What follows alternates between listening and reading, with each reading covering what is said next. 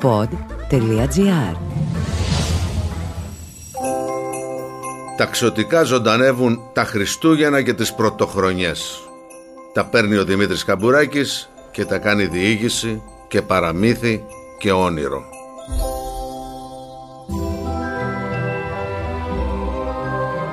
Τέσσερις φίλοι ήταν και το απόγευμα προς βράδυ της παραμονής των Χριστουγέννων ενώ πήγαιναν προς τον πιο μακρινό και απομονωμένο οικισμό του χωριού τους για να πούν τα κάλαντα, συνάντησαν τα ξωτικά. Τότε τα κάλαντα τα έλεγαν βράδυ.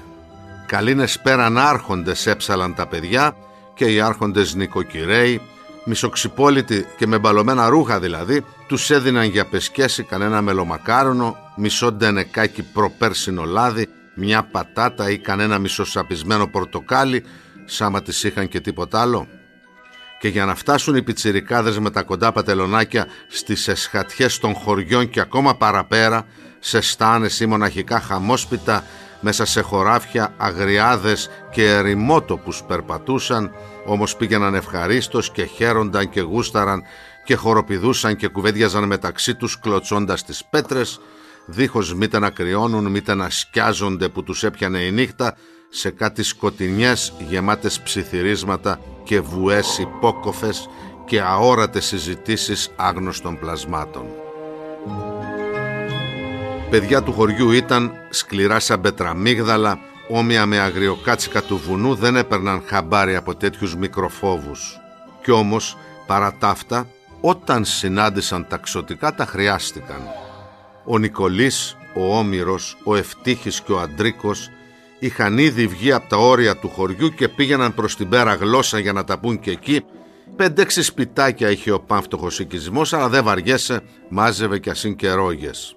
Είχε ήδη αρχίσει να σουρουπώνει, οι σκιές των δέντρων μεγάλωναν επικίνδυνα στο βρεγμένο χώμα και όπως πήγαιναν στο μονοπάτι ανάμεσα στις βελανιδιές, κάνοντας τη στροφή του βράχου του σφαγμένου, τον έλεγαν έτσι γιατί οι Τούρκοι στον καιρό τους είχαν σφάξει κάποιον στο σημείο, έπεσαν κατευθείαν πάνω στο τζούρμο των ξωτικών. Οι δυο ομάδες τράκαραν φάτσα με φάτσα πάνω στη στροφή του μονοπατιού, τέσσερις οι καλαντριτζίδες, δέκα τα ξωτικά. Εκείνες οι εποχές, ξέρετε, δεν είχαν καμιά σχέση με τις σημερινές. Σήμερα τα πιτσιρίκια έχουν μεγαλώσει με Χαρι Πότερ και άρχοντες των δαχτυλιδιών, οπότε δεν θα εκπλαγούν όποιο αλόκοτο πλάσμα και αν συναντήσουν μπροστά τους. Λέμε τώρα, όσο περίεργο και κακομούτσινο κι αν είναι. Έχουν εξοικειωθεί με τον κόσμο των ξωτικών και των τεράτων. Τότε όμως ήταν αλλιώς. Οι τέσσερις φίλοι ένιωσαν τη γη να φεύγει κάτω από τα πόδια τους αντικρίζοντας κάτι μικρά ψηλόλιγνα ανθρωπάκια με σουβλερά χαρακτηριστικά και με ύψος που έφτανε ως το γόνατο ενήλικα ανθρώπου. Ήταν όλα ντυμένα με αρκουδίσιες πολοβιές, με καπέλα από κουνελίσιο δέρμα και φορούσαν στα ποδάρια κάτι στρατιωτικές σαρβίλες σαν πεζοναύτες. Η αγκράφα της ζώνης τους ήταν διακοσμημένη με δυο διασταυρωμένα καουμπόικα περίστροφα σαν την καλαμίτη Τζέιν και αντί για όπλα κρατούσαν στα χέρια τους τα πιο αλόκοτα αντικείμενα. Ένα ξυλίκι που φτιάχνουν το φύλλο της ζύμης, μια καραμούζα, μια μυγοσκοτόστρα, ένα φαράσι ή μια οδοντιατρική τανάλια. Στη θέα τους ο Αντρίκος με το ζόρι συγκράτησε τα τσίσα του, ο Ευτύχης άκουσε τα δόντια του να χτυπάνε, ο Όμηρος ένιωσε το δέρμα του να μυρμηγκιάζει και μόνο ο Νικολής έδειξε μια κάποια ψυχραιμία, έσκυψε, πήρε πέτρα και ετοιμάστηκε να αμυνθεί.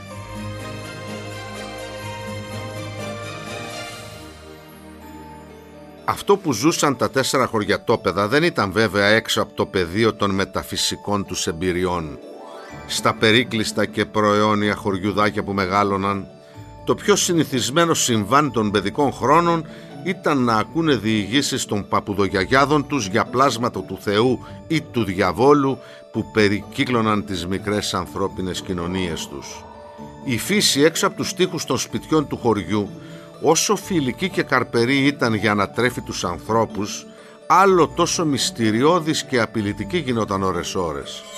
Τα βουνά τα λαγκάδια, τα βαθιά βατοσκέπαστα ποτάμια, οι περίεργοι βράχοι και τα σπηλιάρια κατά περιόδους και ανάλογα με τις γιορτές, τις ησημερίες, τις εποχές, τις φάσεις του φεγγαριού και τα χούγια του ήλιου, έβριθαν απολογής λογής πλάσματα που ήταν ικανά για το μεγαλύτερο καλό ή κακό ανάλογα με τα κέφια τους και τις διαθέσεις των εντολοδόχων τους. Εκατό ονομασίες είχαν τα πλάσματα, χίλιες ιστορίες τα συνόδευαν. Τις περισσότερες φορές έκαναν σαλάτα τις ζωές των ανθρώπων που συναντούσαν. Τους αποσυντόνιζαν, τους τρέλαιναν, τους μετέτρεπαν σε απολολαμένους που πλέον δεν ήξεραν πού πατούσαν και πού πήγαιναν. Σπάνιες ήταν οι φορές που κάποιος συναντήθηκε με εξωτικό ή αερικό ή καλικάτζαρο ή νεράιδα ή νάνο ή μάγο ή μάγισσα και του βγήκε σε καλό. Γι' αυτό και οι τέσσερις φίλοι με το που είδαν τα ανθρωπάκια ένιωσαν την καρδιά τους να χτυπάει σαν τρελή. Τα ξωτικά πάλι σταμάτησαν με ένα πότομα στη θέα της παιδικής παρέας δίχως όμως να δείξουν σημάδια ανησυχίας ή φόβου. «Ποιοι είστε εσείς» ακούστηκε η λεπτή φωνούλα του ξωτικού που προπορευόταν. Ήταν προφανέστατα ο αρχηγός τους αφού ήταν ο μόνος καβαλάρης.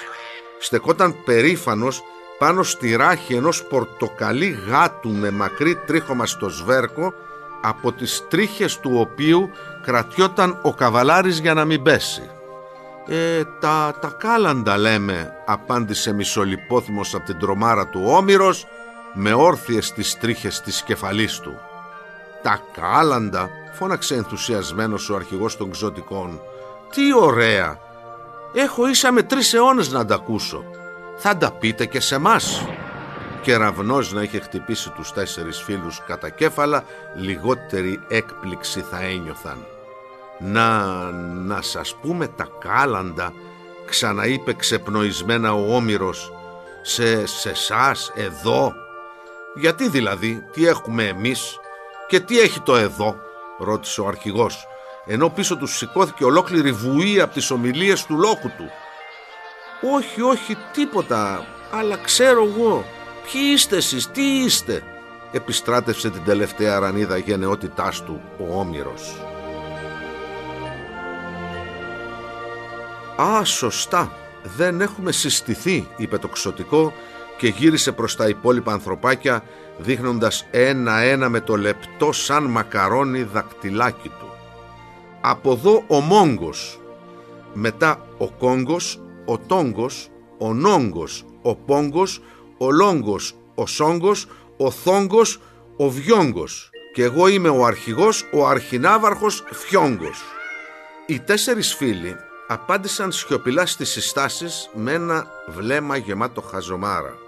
Τι διάλο ήταν αυτό που ζούσαν; Ήταν ξύπνοι ή είχαν αποκοιμηθεί; Τους είχαν μαγέψει ή είχαν φάει κανένα μανιτάρι από αυτά που φτιάχνουν παρεστήσεις στο μυαλό; Το μόνο καλό ήταν πως όσο συνομιλούσαν με τα ανθρωπάκια τόσο περιοριζόταν το αίσθημα απειλής που ένιωσαν στην πρώτη τους θέα. Τελικά έμοιαζαν άκακα. «Λοιπόν, τώρα που γνωριστήκαμε θα μας πείτε τα κάλαντα», τους επανέφερε στην πραγματικότητα ο αρχινάβαρχος Φιόγκος. «Ε, ξέρω εγώ», μουρμούρισε ο Όμηρος εκφράζοντας όλη τη διστακτικότητα και το ανάμεικτο των συναισθημάτων της παρέας. Τότε ο αρχινάβαρχος Φιόγκος με μια αρχηγική χειρονομία αυτοκρατορικού τύπου μάλιστα συμπλήρωσε. Και δεν θα τα πείτε δωρεάν, θα πληρωθείτε βέβαια. Ξέρουμε τις συνήθειές σας. Και για να αποδείξει του λόγου το αληθές, ο αρχινάβαρχος έκανε ένα νεύμα στον Μόγκο. Χώνει εκείνος το χεράκι του μέσα στο πατελόνι του και αρχίζει να βγάζει ένα κορδόνι από βιομηχανικά λουκάνικα.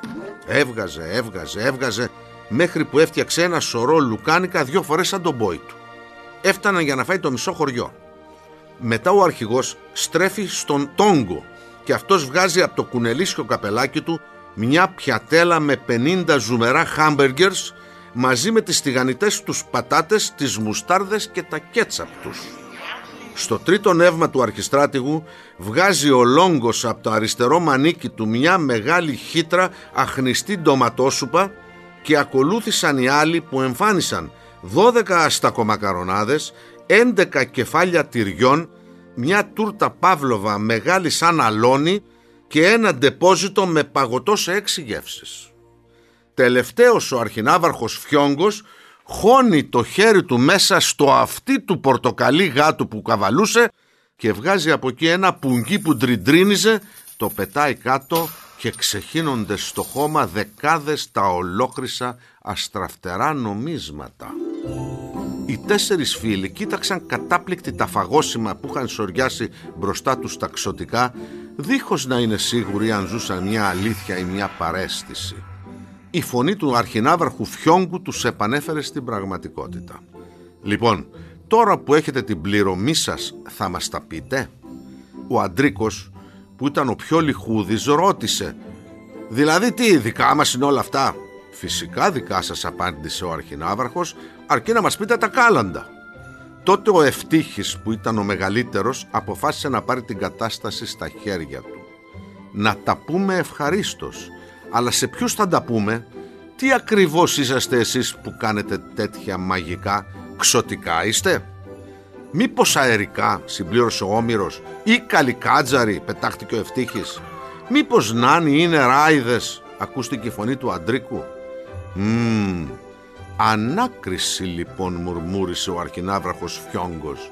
Εντάξει λοιπόν, θα σας πω ποιοι είμαστε και τι είμαστε, αλλά μετά κι εσείς θα μας πείτε τα κάλαντα.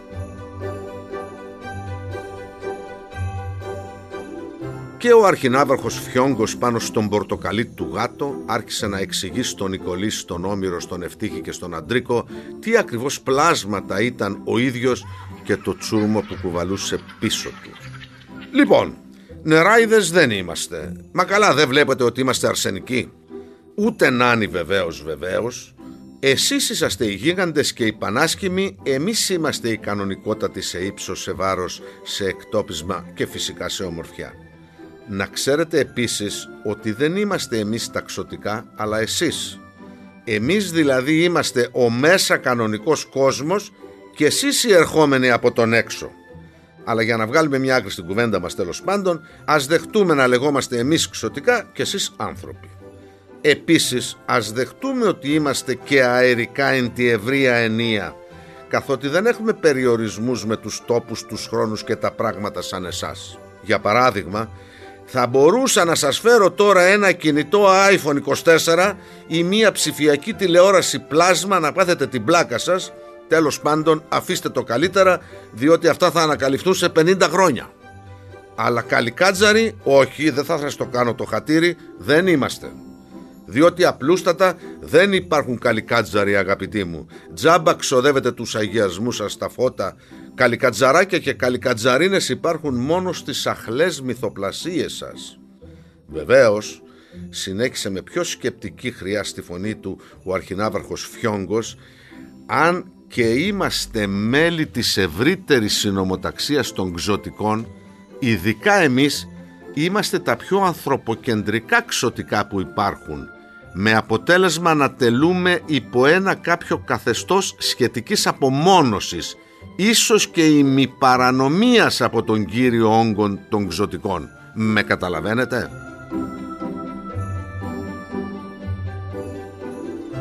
Μα το ύφος απορίας που ζωγραφίστηκε στα πρόσωπα των τεσσάρων φίλων δεν έδειχνε ανθρώπους που καταλάβαιναν. Το χαζό ύφος τους εκνεύρισε το απέναντι τσούρμο. Τι δεν καταλαβαίνετε δηλαδή, έσκουξε ο αρχινάβαρχος, ενώ πίσω του μιλούσαν όλοι μαζί, σαν να βρίσκονταν σε Ιουδαϊκή χάβρα. Εμείς βρε κοθόνια, έκανε μια τελευταία προσπάθεια ο Αρκινάβραχος Κιόγκος, είμαστε ένα υποσύνολο των ξωτικών, μια διαφωνούσα τάση της κεντρικής γραμμής, μια οργάνωση μέσα στην οργάνωση, μια φράξια τέλος πάντων για να συνεννοούμαστε. Ευτυχώς το καταστατικό των ξωτικών δεν προβλέπει πειθαρχικά όργανα, άρα δεν υφίσταται σε εμάς και η έννοια της διαγραφής. Οπότε δεν μπορούν να μας διώξουν από τις τάξεις των ξωτικών παρά την ολοφάνερη στρατηγική διαφωνία που υπάρχει ανάμεσα σε εμάς και στην ηγετική ομάδα. Μπήκατε τώρα στο νόημα. Από τους τέσσερις πιτσιρικάδες, ο Όμηρος και ο Ευτύχης τον άκουγαν σαν χάνι δίχως να καταλαβαίνουν γρή, ο Αντρίκος είχε ήδη βουτήξει το δάχτυλο σε μια παύλοβα και τη δοκίμαζε, ενώ ο Νικολής κοιτούσε έντρομος το κέλυφος ενός αστακού μέσα σε μια πιατέλα νομίζοντας ότι τα ξωτικά είχαν φτιάξει μακαρονάδα ψήνοντας μια γιγάντια κατσαρίδα. Αν και ήταν παραπάνω από προφανές ότι τα παιδιά είχαν πέσει πάνω σε μια γκρούπα από υπερπολιτικοποιημένα ξωτικά, η ορολογία που χρησιμοποιούσαν τα πλάσματα αυτά ούτε κατανοητή μπορούσε να γίνει από τους μικρούς καλαντριτζίδες, ούτε τη συζήτηση μεταξύ των δύο διαφορετικών πολιτισμών μπορούσε να προχωρήσει σε βάθος. Είχαν άλλωστε και τελείως αλλιώτικη σκηνική παρουσία οι δυο παρέες. Οι τέσσερις φίλοι στέκονταν εκεί αμήλυτοι δίχως να έχουν κάτι να πούν για αυτό το αλόκοτο που ζούσαν, ενώ τα ξωτικά είχαν συμπεριφορά φοιτητικού αμφιθεάτρου που ήταν σε γενική συνέλευση. Μόλις έλεγε κάτι ο αρχινάβραχος Φιόγκος, άρχιζαν αμέσως τα πηγαδάκια μεταξύ τους και μάλιστα σε τόσο έντονο ύφος, λες και είχαν να λύσουν το Μεσανατολικό ή το Κυπριακό. Κάποιες στιγμές νόμιζες πως ήταν έτοιμα να πιαστούν από τα πέτα ή να αρχίσουν να κοπανιόνται μεταξύ τους με τις μυγοσκοτόστρες και τις οδοντιατικέ τανάλιες. Μυστήρια εξωτικά ήταν αυτά. Υπήρχαν στιγμές που ήταν τόσο απασχολημένα με τις αναμεταξύ τους αντιπαραθέσεις που οι τέσσερις πιτσιρικάδες θα μπορούσαν να την κοπανίσουν ανενόχλητοι δίχως να τους πάρουν καν χαμπάρι. Δεν το έκαναν όμως γιατί φοβήθηκαν. Μετά από αυτά που είχαν δει να βγάζουν από τα πατελόνια και τα καπέλα τους, δεν το ρίσκαραν. Η νύχτα όμως ερχόταν γρήγορα κάτω από το βράχο του σφαγμένου και οι τέσσερις φίλοι άρχισαν να αδειμονούν. Έπρεπε να γυρίσουν στο χωριό πριν αρχίσουν να τους αναζητούν. Έτσι κι αλλιώς με τα ξωτικά που τράκαραν είχαν από ώρα ξεχάσει τα κάλαντα στην κάτω γλώσσα. «Κοιτάξτε, νυχτώνει και πρέπει να γυρίσουμε», μουρμούρισε ο Ευτύχης. «Σε λίγο δεν θα βλέπουμε το μονοπάτι». Αλλά με ένα νεύμα του φιόγκου πετάχτηκαν φωτιές πάνω από κάθε κουνελίσιο καπελάκι ξωτικού, οπότε η λόχμη φωτίστηκε άπλετα. Οι μικροί τα χρειάστηκαν πάλι. Κάθε ξωτικό και ένα ζωντανός πυρσός, αλόκοτα πράγματα. Τώρα βλέπετε μια χαρά, είπε ο αρχινάβαρχος Φιόγκος. Θα μας πείτε λοιπόν τα κάλαντα, θα πάρετε τα δώρα σας και θα γυρίσετε στο χωριό. Όλα αυτά πώς θα τα κουβαλήσουμε, μουρμούρισε ο Νικολής. Θα μεταμορφώσω το γάτο μου σε μουλάρι, θα του ζέψω και ένα κάρο και θα τα πάτε, είπε επιτακτικά ο Φιόγκος. Είχε ο άτιμος λύση για όλα. Και τότε ο Αντρίκος, ο πιο διανοούμενος από τους τέσσερις φίλους, καθότι ο καλύτερος μαθητής στην τάξη, έκανε την καθοριστική ερώτηση. Και πώς να σας πούμε τα κάλαντα δηλαδή; Είσαστε χριστιανοί εσείς; Ο παπάς του χωριού μας λέει ότι τα τροπάρια και τα κάλαντα τα λέμε μόνος στους χριστιανούς, όχι στους ξένους ή στους άπιστους. Αχά, τώρα θέτουμε και δογματικού χαρακτήρα ερωτήσεις, κάγχασε ο αρχινάβραχος Φιόγκος. Θα σας πω λοιπόν αφού με προκαλείτε. Όχι, εμείς τα ξωτικά δεν είμαστε χριστιανοί σαν εσάς. Δεν πιστεύουμε ότι ο Θεός ήταν αποτέλεσμα της συνέβρεσης μιας γυναίκας με ένα γκρίνο, ούτε ότι γεννήθηκε σε μια στάνη γεμάτη πρόβατα και γελάδια. Εμείς είμαστε πολύ ανώτεροι από εσά. Ο δικός μας Θεός γεννήθηκε όταν μετά από μια νεροποντή βγήκε για λίγο στην επιφάνεια η ρίζα ενός χιλιόχρονου δέντρου. Αυτή η ρίζα αγαπήθηκε με μια ακτίνα φεγγαρόφωτος που τη χάιδεψε εκείνη τη νύχτα και έτσι γεννήθηκε ο Θεός μας βαθιά μέσα στη γη όπου έμεινε προφυλαγμένος για να μην μολυνθεί από όσα γίνονται στην επιφάνεια. Εμείς διαφυλάτουμε το Θεό μας να μην βγει έξω και να γίνει σαν τα μούτρα σας. Εσείς του δώσατε μόνο 33 χρόνια ζωής και έπειτα τον σταυρώσατε. Εμείς τη γη που τον περιβάλλει και τη φύση που υπάρχει πάνω του τα προσέχουμε σαν τα μάτια μας εσείς τα πρώτα πλάσματα που τον αντίκρισαν, τα πρόβατα, τα κατσίκια και τα γελάδια, τα σφάζετε και τα τρώτε. Κτίνοι είσαστε, εδώ που τα λέμε. Ε, όχι και κτίνη, προσπάθησε να αντιπαρατεθεί ο Αντρίκος που ένιωσε να τον προσβάλλουν τα λόγια του αρχινάβραχου Φιόγκου. Αυτός όμως δεν σήκωνε αντίρρηση. Μωρέ κτηνάρες είσαστε και σας το λέω εγώ που ανήκω στην πιο φιλοανθρώπινη φράξια που υπάρχει στον κόσμο των ξωτικών. Φανταστείτε τι λένε οι υπόλοιποι δικοί μας. Καταρχήν, το Θεό σας που γεννιέται αυτές τις μέρες στη φάτρη του, φροντίσατε να τον αφοπλίσετε από την αρχή για να μην μπορεί να σας κάνει τίποτα και ασπαριστάνει τον πανίσχυρο. Του κοτσάρατε από δίπλα τη συγχώρεση και καθαρίσατε μια και καλή. κάνετε σ' όλη σας τη ζωή του κόσμου τα έσχη, κλεψιές, ψευτιές, απατεωνιές, πολέμους και λίγο πριν τα κακαρώσετε πάτε και του ζητάτε συγχώρεση την οποία αυτός είναι υποχρεωμένος να σας τη δώσει.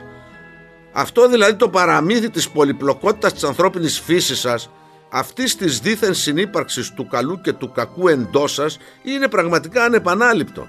Ενώ εμείς τα κακόμερα ταξωτικά είμαστε καλά. Τελεία και παύλα. Δεν έχει εξαιρέσεις και παρενθέσεις και υποδιαιρέσεις. Γεννιόμαστε κάνοντας το καλό και πεθαίνουμε μετά από 100 αιώνες έχοντας μόνο καλές πράξεις στον απολογισμό μας. Ενώ εσείς είσαστε απατεώνες.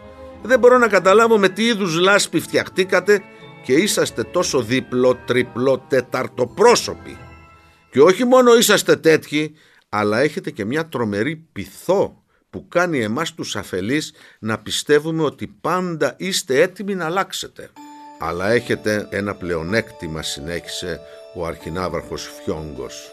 Όσο πιο ουσία άπιστοι και υποκριτές είσαστε με το Θεό σας, τόσο πιο ωραίο περιτύλιγμα βάζετε στην πίστη σας τραγούδια και ύμνους, ψαλμούς και παραμύθια, παραδόσεις και έθιμα, θρύλους και διηγήσεις, αγάπες και ζεστασιές οικογενειακές και λεημοσύνες και καλές πράξεις και δείπνα αγάπης και φιλιά αδερφοσύνης.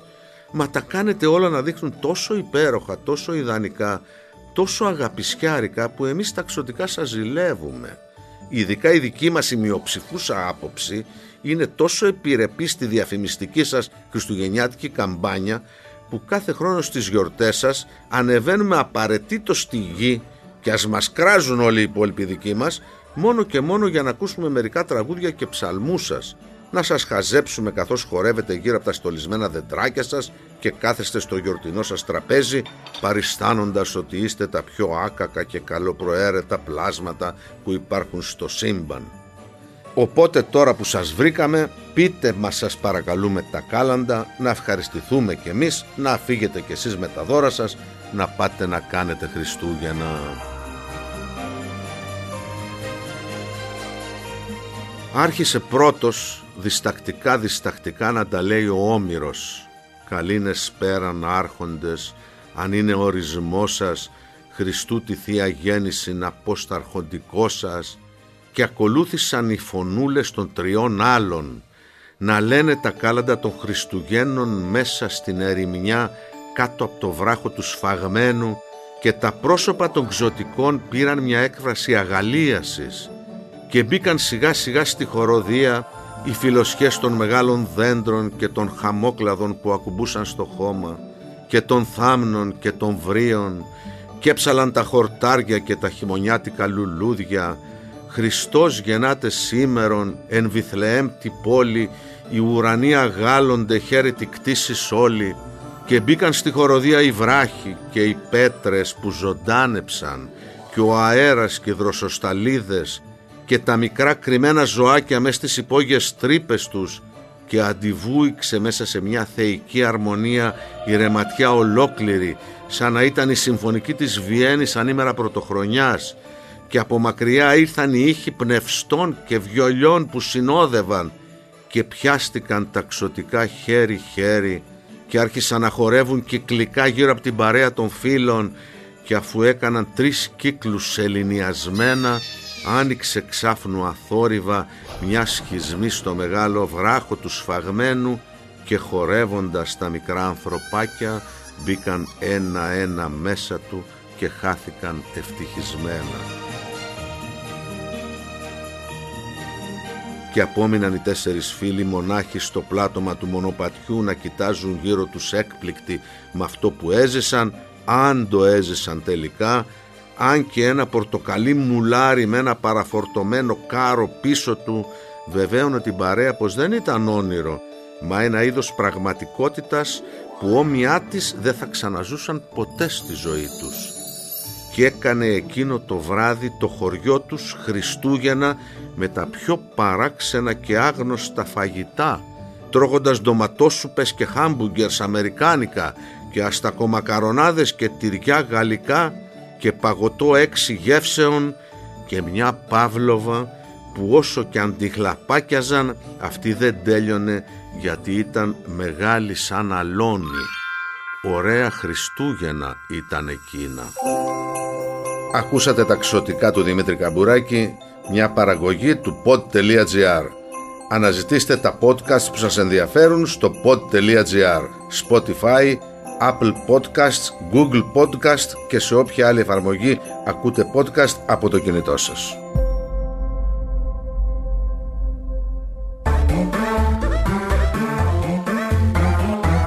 Pod.gr. Το καλό να ακούγεται.